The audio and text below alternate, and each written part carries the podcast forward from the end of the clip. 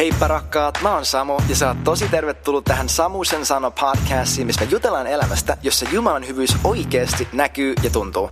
Käy tsekkaa mun Instagram nimikkeellä hello-samu ja nettisivut osoitteessa www.samu.blog. Ei sen enempää tähän alkuun, vaan mennään suoraan aiheeseen, eli asian ytimeen. No hei Suli vei, terve taas kaikki. Hullu on, mutta neljä kuukautta meni tässä välissä. Mä en tarkoittanut, että se menisi tällä tavalla. Ei ollut mitenkään suunnitelmissa tosiaan tämä koko rakkaus teema, ää, jaksoja tai, sarja. Mä toivon, että olisi ollut paketissa viime vuoden puolella. Mutta tässä sitä ollaan neljä kuukautta myöhemmin. Maailmassa on muuttunut paljon, mun elämässä on muuttunut hyvin paljon, tässä on tapahtunut erittäin paljon välissä ja mulla oli sata syytä sille, että miksi tässä kesti näin pitkään, mutta nyt ei jaksa. se ei ole oleellista. Se mikä on oleellista on se, että me saadaan olla just tässä paikassa just nyt. Me saadaan tässä paikassa elää todeksi kaikkea sitä, mitä me tiedetään olevan todellista meidän elä, meistä Jeesuksessa. Että me saadaan tässä hetkessä kokea sitä, kuka Jumala on. Ja että mä saan tässä hetkessä olla tässä mun makkarissa, mun vaatekaapissa käytännössä pu- nauhoittamassa tätä viimeisintä podcast-jaksoa siitä, että Jumala rakastaa meitä. Tämä on tosi hämmentävää, miten elämä välillä järjestäytyy tällä tavalla. Mä en täysin ymmärrä, miksi asiat tapahtuu niin kuin ne tapahtuu, mutta nytkin kun mä tosiaan äänitän tätä tämän koronan hässäkän keskellä ja monille meistä, meidän, tai jokaisen meidän elämä on tasolla tai toisella mennyt täysin sekaisin. Meidän rutiinit on keskeytyneet, meidän tulot on saattaneet muuttua tai heikentyä, tai sulla on lapset kotona hoidossa niin kuin meilläkin on, ja samalla yrität tehdä töitä etänä ja kaikkea tätä. Elämä on tosi hullua ja meidän elämän koko rakennetta koetellaan tällä hetkellä. Kaikkea minkä päälle me rakennetaan meidän elämästä, se tulee tosi koetelluksi tällä hetkellä. Ja kaiken tämän keskellä se on tosi hämmentävä, että, että Jumala, mä en tiedä aiheuttiko Jumala sen, vai oliko se vaan, että tämä nyt meni näin, mutta se on tosi hassua tässä paikassa, tässä tilanteessa, kun meidän elämät on niin sekaisin ja meidän elämän rakenteet murenee monella meistä, niin tästä paikasta puhuu siitä, että Jumalan rakkaus aina kestää. Mutta toi on aihe, mitä mä oon tämän viimeisen kuukauden ajan, siitä asti kun Suomessa alkoi tämä tietynlainen lockdown tai tuli näitä rajoituksia selkeämmin, kaikki näitä. Mä oon siitä asti alkaen, tämä on ollut mulla vakio asia, mitä mä oon meditoinut tosi paljon. Sitä, että miettikää, että Jumalan rakkaus on uskollisempi kuin se, että aurinko nousee ja laskee joka päivä. Että se, että Jumala loi maailman kaiken yhdellä sanalla, hän sanoi kerran, hän kerran puhui ääneen, että valo ole. Hän kerran loi maapallon, hän kerran asetti asiat liikenteeseen ja ei Jumala niin kuin joka, tiedätkö, kerran vuorokaudessa ole okei, nyt aurinko nousee, kuume tonne, tähdet, vilkkukaa tälleen, maapallo pyöri tällä nopeudella. Ei hän kerran puhu kaikki nämä asiat ja ne edelleen pysyy. Mutta sekin, että nämä on, tämä on jotain, mitä hän on puhunut ja niin kuin Raamattu sanoo, että Jumalan sana kestää aina. Niin kuinka paljon varmemmin kuin jotain, mitä hän vaan sanoo, on se, että kuka hän on. Koska kaikki, mitä Jumala puhuu, hän puhuu siitä täyteydestä. Hänen koko, se on niin täydellinen yhdestä yhteen, sataprosenttisen autenttinen kuva siitä, millainen Jumala on. Niin me voidaan luottaa siihen, mitä Jumala puhuu meille. Me voidaan luottaa sille, mitä hän on puhunut meille, nimenomaan sen kautta, että Jeesus on Jumalan sana. On paljon Jumalan sanoja, on paljon asioita, mitä hän on sanonut, mutta niin kuin hebrealaiskirja 1 heti alusta sanoi, että Jumala aiempina aikoina puhuu meille profettojen kautta, mutta nyt hän on puhunut meille hänen poikansa kautta, kenen kautta hän on luonut maailman. Et me ollaan aiemminkin puhuttu tästä ihan podcasti, oliko se toka jakso ikinä, missä me puhuttiin Jumalakuvasta, jos et saa vielä kuunnella sitä, meidän kuuntele, se on tosi hyvä jakso. Mutta me siinä käsiteltiin sitä, että Jeesus on täydellinen Jumalakuva. Hän on sataprosenttisen täydellinen ruumiillistuma siitä, miltä näkymätön Jumala näyttää. Mä oon kuullut jonkun selittävän sen silleen, että, että Jumala, ketä ei voi nähdä, jos hänet voisi paketoida johonkin muotoon, jonka fyysisessä ruumiissa elävä ihminen voisi käsittää ja sisäistää ja kohdata, se on Jeesus. Tämä on se, miksi Jeesus puhuu silleen, että ei kukaan ole nähnyt isää paitsi poika.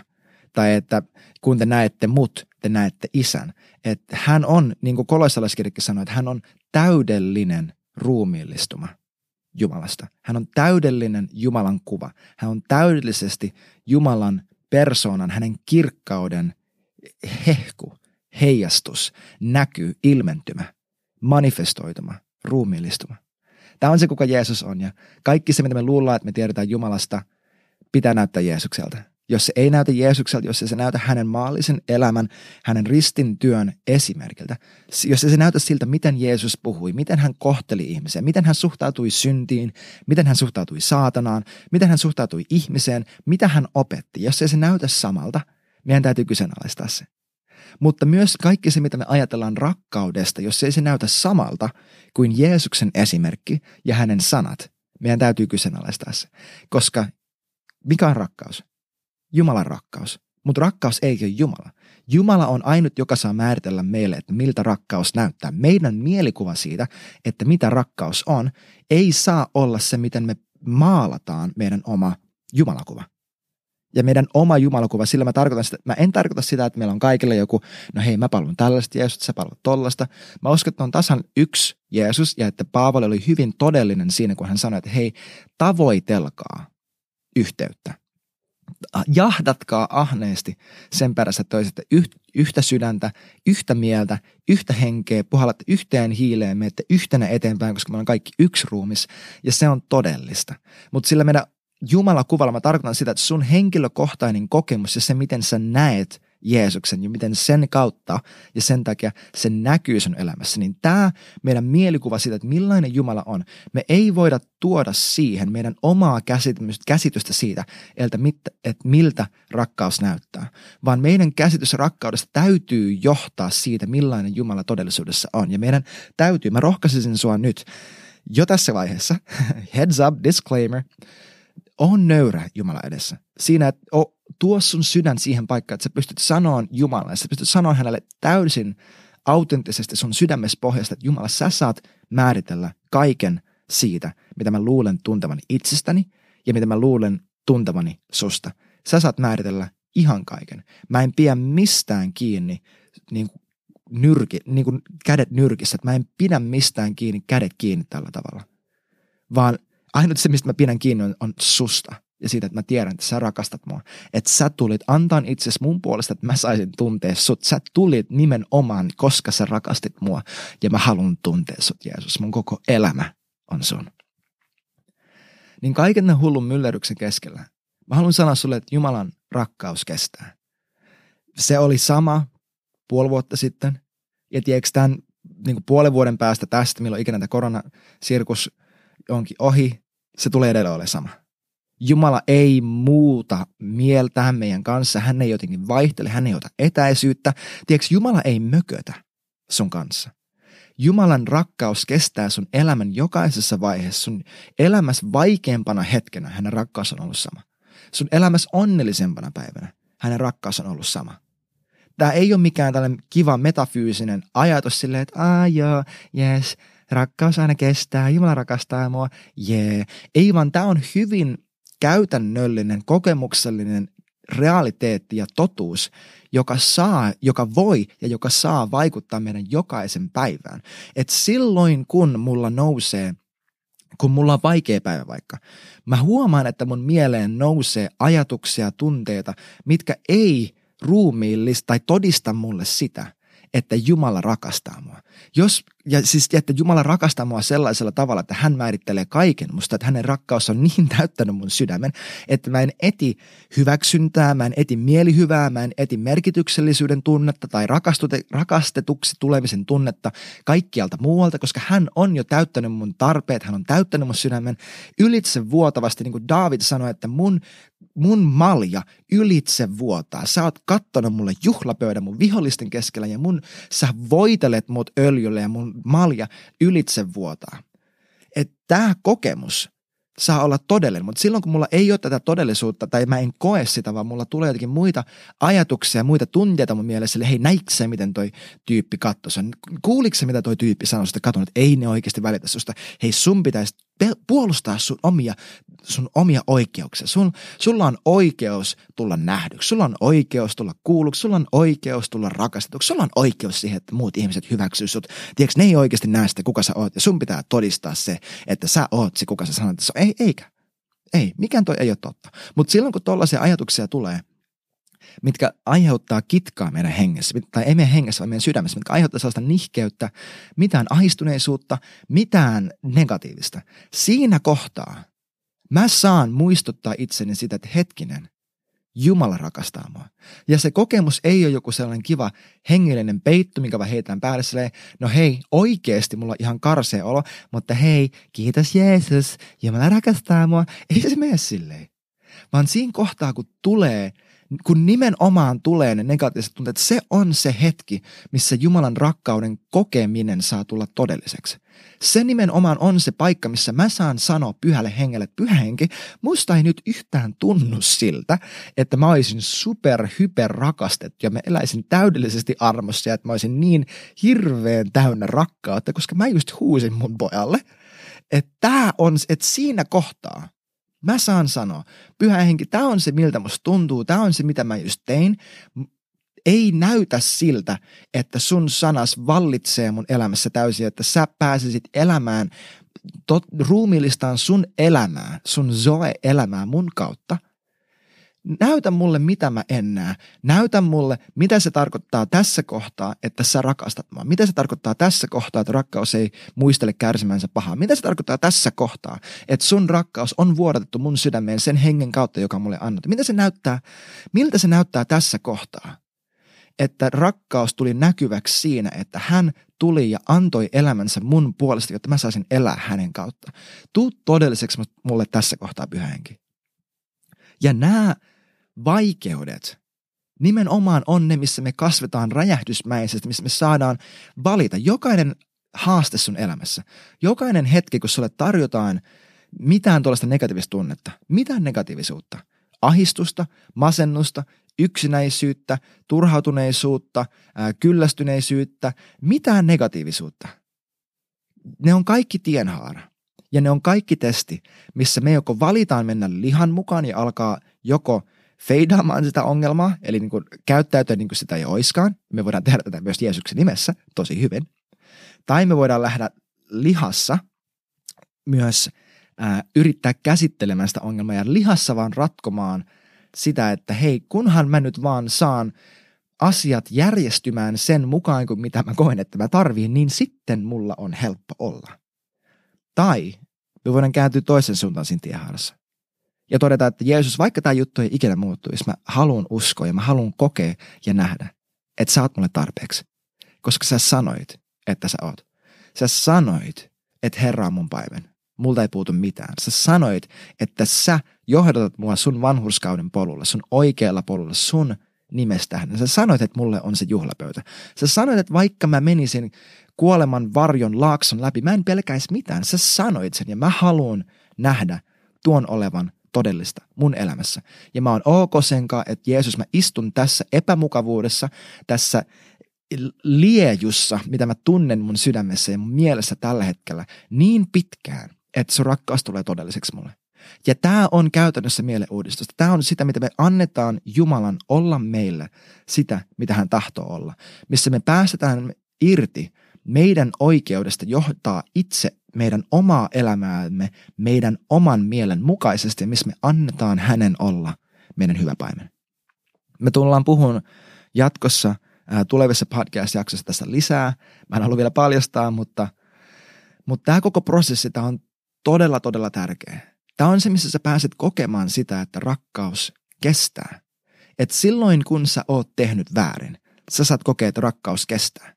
Se ei mene silleen, että kun sä oot mokannut, sä meet ensin, sä käyt vähän rundia, sä ryömit vähän ja vellot siinä, että no mutta kun taas mä teen ja mä oon niin tällainen ja mä en ikinä tuu ja mä en pysty. Entä jos siinä kohtaa sä, kun sä oot epäonnistunut, sä vaikka iloitsisit siitä. Ja tää on oikeasti muuttanut mun elämän viimeisen viikonkin aikana. Se, että siinä kohtaa, kun sä oot epäonnistunut, että sä saisit iloita siitä, että kiitos Jumala, että sä oot antanut mulle sydämen, joka ees kokee huonoa omatuntoa siitä, että mä tein väärin. Kiitos siitä, että Jeesus, että todellisuudessa mun sydän on herkkä sua kohtaan. Että todellisuudessa mä tahdon tehdä oikein. Että todellisuudessa mun sydän on sua kohtaan. Että mä en itse koskaan edes halunnut sitä. Ja mun sydän todistaa sitä mulle, koska mä haluan sua. Sä oot se, mitä, mitä varten mä elän. Sä oot se, mihin mä oon menossa. Sä oot se, mitä mä haluan. Ja mä tiedän, että mä just tein noin. Ja mä sanodun siitä irti. Mä jätän sen. Mä käännän mun selkäni sille ja mä käännyn katsomaan sua. Sä oot se, mitä mä oikeasti haluan. Kiitos siitä, että sä oot antanut mulle kapasiteetin tuntea jumalallista surua siitä, että mä elin sun, rakka- sun rakkautta vastaan, että mä rikoin sua vastaan, sitä vastaan, mitä sä oot sanonut, että, mä, että mun, miten mun tulisi elää sun rakkaudessa valossa. Kiitos siitä, että, että sä pidät mun sydämen herkkän. Mä valitsen pitää itseni pehmeänä sulle, mun sydämen pehmeänä sulle, että sä saat ohjata mun elämää. Entä jos tämä olisi se, miten me käsiteltäisiin epäonnistumisen meidän omassa elämässä? Entä jos siinä kohtaa, kun me ollaan epäonnistuttu, me saadaan kääntyä välittömästi Jeesuksen puoleen ja todeta, että Jeesus, sun rakkaus mua kohtaan kestää. Mä tiedän, että sä et tule koskaan jättämään mua. Ja mä tuun pysymään sussa.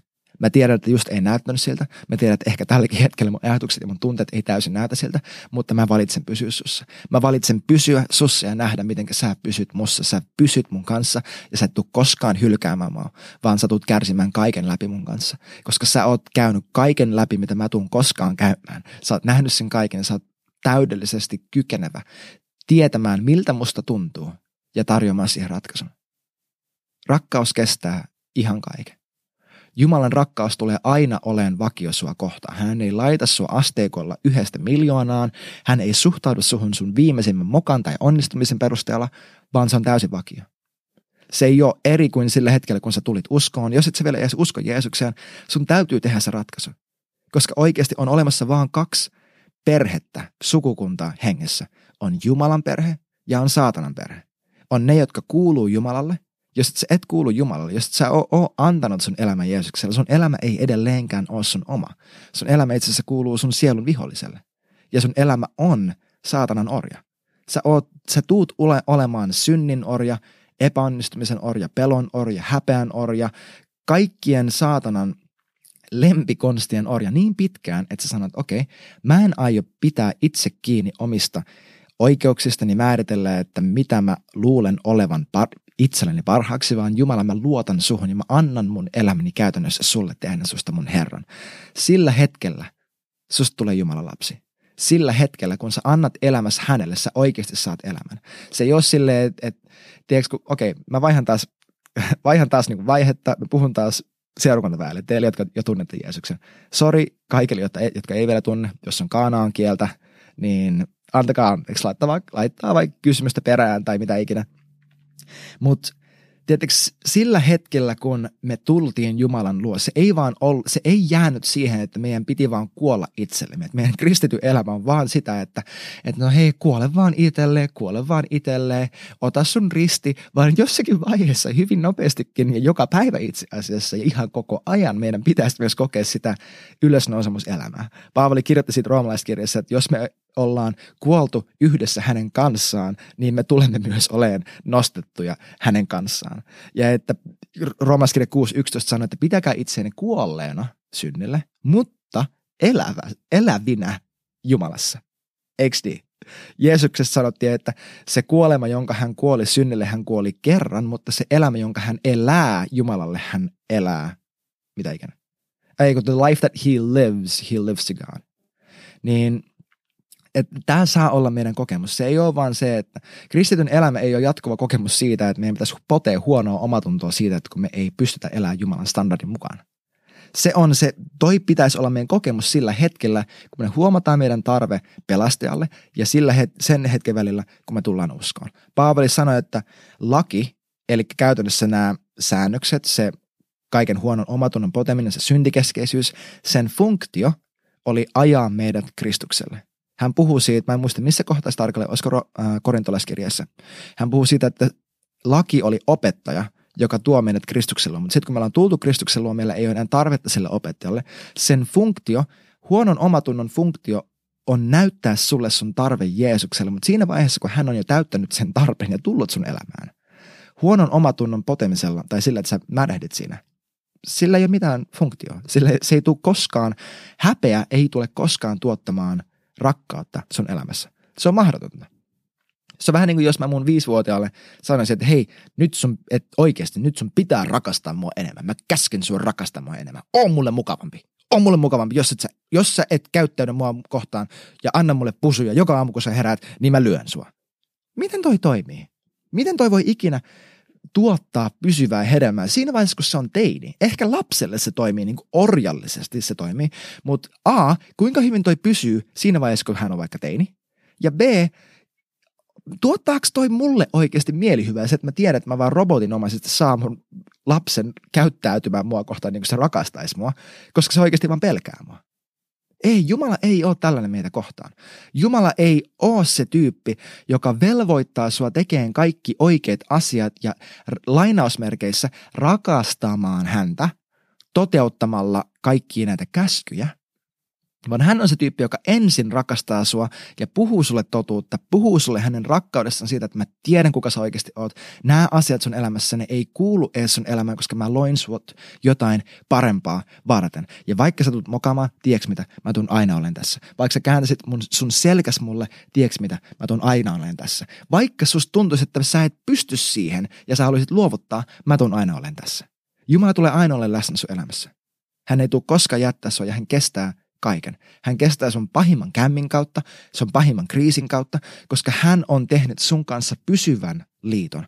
Hän ei ole tehnyt, hän ei ole sunkaan jossakin kivassa niin kuin kaverisuhteessa, ää, etäsuhteessa, etätreffeillä, seurustelusuhteessa, avoliitossa. Ei. Mitkään näistä ei ole se Jumalan ykkösuunnitelma sulle. Jumala teki sun kanssa liiton. Hän sanoi sulle hänen koko olemuksella, hänen koko sydämellään. Hän sanoi, että tahdon – et siinä alttarilla, kun sä sanoit, että Jumala, mä haluan kääntyä sun puolelle, mä haluan antaa mun elämäni sulle. Hän sanoi siinä kohtaa, että tahdon. Että niin hyvässä kuin pahassa. Kuolemaan saakka ja itse asiassa vielä senkin jälkeen mä haluun sut. Ja mä sitoudun oleen sun henkespuolisi. Mä sitoudun olen se, joka suojelee sua.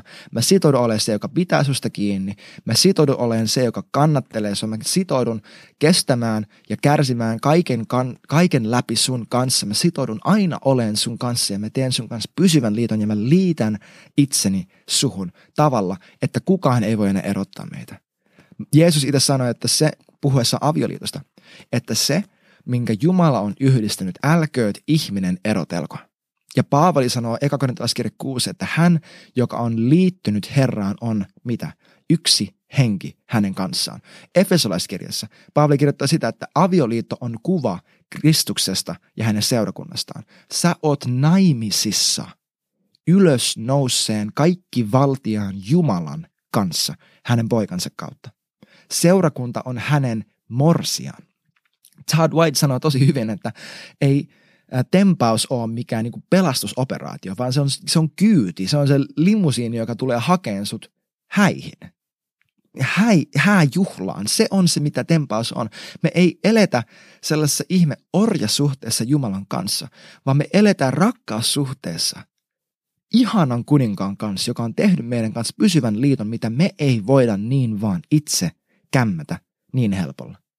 Me voidaan olla – se kihlattu, joka empii, joka kapinoi, joka menee ja vaikka pettää.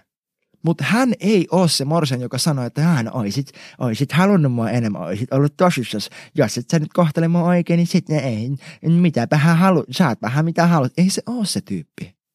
Jumalan rakkaus kestää. Ja meidän ei tarvii käydä läpi jotakin ihme uhmaikää hengessä. Sun ei tarvi olla se tyyppi, joka alkaa testaamaan Jumalan rakkauden kapasiteettia sua kohtaan, niin kuin pienet lapset tekee niiden vanhemmille. Mulla on nyt, äh, mun nuorempi poika on nyt äänityshetkellä noin vuosi ja kaksi kuukautta. Ja hän on nyt just siinä vaiheessa, että hän lähestyy jotenkin esinettä tai asiaa tai juttu, mitä hän ei saisi tehdä tai mihin hän ei, hän ei saisi koskea. Hän kääntyy katsomaan mua. Hän näkee mun naaman, kun mä Salama, älä koske siihen. Älä koske siihen, sä et saa koskea siihen. Ja sitten hän kääntyy takaisin, hän katsoo taas mua, sama reaktio, hän menee, hän koskee, hän tekee se juttu, mitä hän ei saa, ja hän kääntyy takaisin ja katsoo, että mikä mun reaktio on. Hän testaa mun rakkautta, mun kapasiteettia ja mun rajoja suhteessa hänen omaan tahtoon, mitä hän opettelee. Koska hän nyt kehittyy siinä, että hän hahmottaa, että mitä mä oikeasti haluan. Ja me, meille kaikille, mä uskon, että kaikille tosi hyvää päästä siihen paikkaan, että meidän elämän valintoja ei ohjaa sellainen niin ulkoinen, pakonomainen pelko, että meidän pitää tehdä asiat oikein. Kyllä, Jumalan pelko on hyvin todella, mutta me tarvitaan Jumalan pelkoa meitä itseemme varten, eikä niinkään Jumalan varten.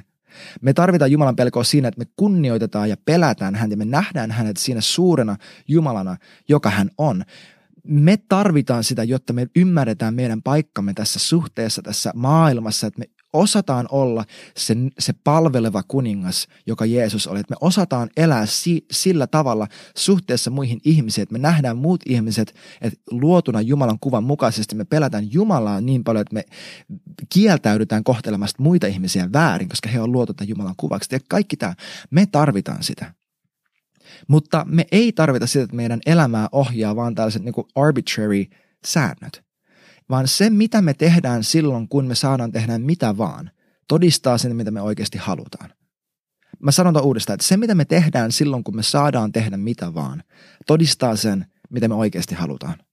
Mulla oli tosi äh, siisti kokemus tästä, kun mä hiljattain, mulle osoittautui mahis äh, viet, siis tosi harvinainen mahis, viettää ilta kotona yksin. Okei, mun piti laittaa Salma nukkumaan, koska me unikoulutetaan tällä hetkellä, mutta besides that, että mä olin yksin kotona silleen niin kuin 7.30 illalla lähtien, ja mä olin silleen, että mitäköhän, että mitä mä haluan tehdä. Eikä mä mietin, että ah, pelaanko mä jotenkin videopeliä tai jotain mulla kaverilta pleikkalainassa ja, ja mitä ikinä. Ja se oli niin hassu, koska mä vaan päädyin venyttelemään, lukea raamattua ja olevan Jeesuksen kanssa. Et se oli se, mitä mä päädyin tekemään. Tämä oli mun niinku crazy free night, koska mä haluan Jeesusta. Ja se oli mulle ihana nähdä, että vaikka mä voisin nyt tehdä mitä tahansa, mä haluan Jeesusta. Et silloin kun sä et ole katsomassa suljettuja ovien takana, mä haluan Jeesusta. Et silloin kun mä oon, kun, kun mä elän niin kulissien takana mun elämässä, mun arjessa, mun lasten kanssa – että mä haluan Jeesusta. Että mä tiedostan itse ja mä opettelen ja mä opin itsekin tajumaan enemmän ja enemmän, että kuinka Jumalan puoleinen ja Jumalan myönteinen musta on tehty. Että lähtökohtaisesti se ei ole silleen, että mä oon vaan niin kuin vahinko tap, niin vahinko, joka vaan tulee jossakin vaiheessa tapahtumaan. Mä oon, mä oon niin kuin sin waiting to happen, niin kuin englanniksi voisi sanoa. Että mähän tuun väkisinkin kohta kämmäämään ja sitten no kappa, sieltä se tulikin. Minä en ikinä jo näen, mä vaan oon tällainen. Ei, tämä on roomalaiskirja 7, joka piti olla meidän kokemus siinä vaiheessa, kun me nähdään, että me tarvitaan Jumalaa ja siinä vaiheessa, kun me tullaan uskoon, niin mitä roomalaiskirja 8, 1 ja 2 sanoo? Ei ole enää mitään tuomioa niille, jotka on Kristuksessa. Ei mitään. Koska elämän hengen laki on vapattanut meidät synnin ja kuoleman laista. It's in the book. Meidät on tarkoitettu elää vapaana – ulkoisesta pelosta, mikä pakottaa meitä elämään oikein, koska me pelätään, että me, että me munataan tämä meidän suhte. Ja vain me, vaan meidät on tarkoitettu elämään intohimosta rakkaudesta käsin siitä paikasta, että mä tunnen mun Jumalan ja mä haluan tuntea hänet enemmän ja mä rakastan häntä. Ja vaikka mä mokaisin, mä tiedän, että hän tulee aina pysymään, hän tulee aina kestämään, hän tulee kärsimään kaiken läpi mun kanssani. Hän ei tule ikinä päästä musta irti ja mun ei tarvi testailla hänen rakkautta. Mun ei tarvi mennä ja maailmaan ja tehdä syntiä ja vaan katsoa, että miltä se tuntuu. Mä oon se tyyppi, joka kasvoi seurakunnassa, joka lähti maailmaan, totesi, että ei olisi kannattunut ja tulin takas. Se ei kannata. Maailma ei ole koskaan, tiedätkö, mikään syntinen teko ei ole koskaan jättänyt mulle mitään positiivista. No olipa kiva, että tuli tehtyä. Mä en kato taaksepäin ja toivo, että mä voisin edelleen tehdä samoja asioita.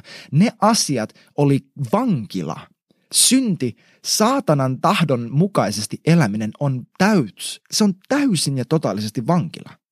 Ja mulla ei ole tarvetta märehtiä, katsoa takaisin niin kuin Lotin vaimo ja miettiä, että no mistäköhän olisi, että mistäköhän mä jouduin jäämään nyt paitsi. Sun ei tarvi olla se tyyppi, joka miettii, että no hei, että mä, nyt haluan, mä haluan kokeilla kaikkea tässä elämässä.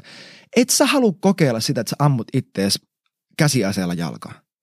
Et sä halua kokea sitä, että sä juot sun omaa virtsaa. Et sä halua kokea sitä, että sä hyppäät katolta. Että no miltäköhän se tuntuu sitten, kun mun molemmat reisiluut menee poikki.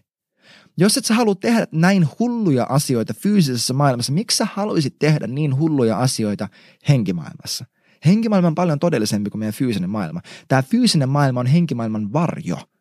Siis ei mennä tuohon se enempää. Mä huomaan, että mä aion innostua tuosta aiheesta, mutta nyt ei ole oikea paikka. The point is, Sun ei tarvi olla se tyyppi, joka menee maailmaan, joka kuuntelee saatana ääntä, ja koita nyt, mieti nyt mistä kaikesta sä jäät paitsi, kato nyt mitä kaikki sun kaverit saa tehdä ja sä et saa juoda tota shottia ja mieti nyt mistä, mm, eikö se olisi kivaa kuitenkin, ei sun tarvi olla se tyyppi, joka kuuntelee tota. Se on aivan täyttä roskaa. Mä tiedän, että mä nyt puhun mun nuoremmille kuulijoille ensisijaisesti, mutta sun ei tarvi olla se tyyppi, joka miettii, että mistäköhän mä jään paitsi, kun mä en saa tehdä noita juttuja. Tiedätkö, sä saat mennä ja tehdä niin paljon syntiä kuin sä ikinä pystyt. Mä olin se tyyppi. Mutta mä, mä rukoilen, että sun sydän pysyy pehmeänä. Että sä et tarkoituksellisesti turruta sun omatuntoa ja uskottele itsellesi, että koko tämä Jeesus tuli valhetta. Koska muuten sun kokemus tulee olemaan sama kuin yhdellä mun ystävällä, joka, joka eksyi harhaan ja sitten sen läheinen ihminen oli silleen, että miltä susta oikeasti tuntuu, kun se oli kyllästynyt seurakuntaan, kristinuskon, kaikkeen siihen. Ja tämä kaveri sanoi, että mulla on ikävä Jeesusta. Että mä kaipaan Jeesusta. Sun ei tarvi olla se tyyppi, koska Jeesus on ainut, jolla iän kaikki se elämän sanat. Hän on ainut, joka voi täyttää sun sydämen tarpeet. Hän on ainut, joka voi saada sun sydämen elämään, palaamaan, tuntemaan sen, että tätä varten mä oon tämän maan päällä. Mutta vaikka sä tekisit sen kaiken, tiedätkö mitä? Hänen rakkaus kestää. Hänen rakkaus kestää, koska hän ei tule ikinä muuttumaan. Hänen rakkaus on, sua kohtaan on täysin vakio. Jeesus rakastaa sua. Se oli tältä osin siinä ja kiitos, että sä olit kuulolla. Käy tsekkaa mun uutiskirjan mun nettisivuilla ja laita hei kysymyksiä palautetta tulemaan vaikka Instagramin kautta. Ja muista, että Jumala rakastaa sua täysin, sataprosenttisesti koko ajan, just sellaisena kuin sä oikeasti oot. Nähdään ensi viikolla.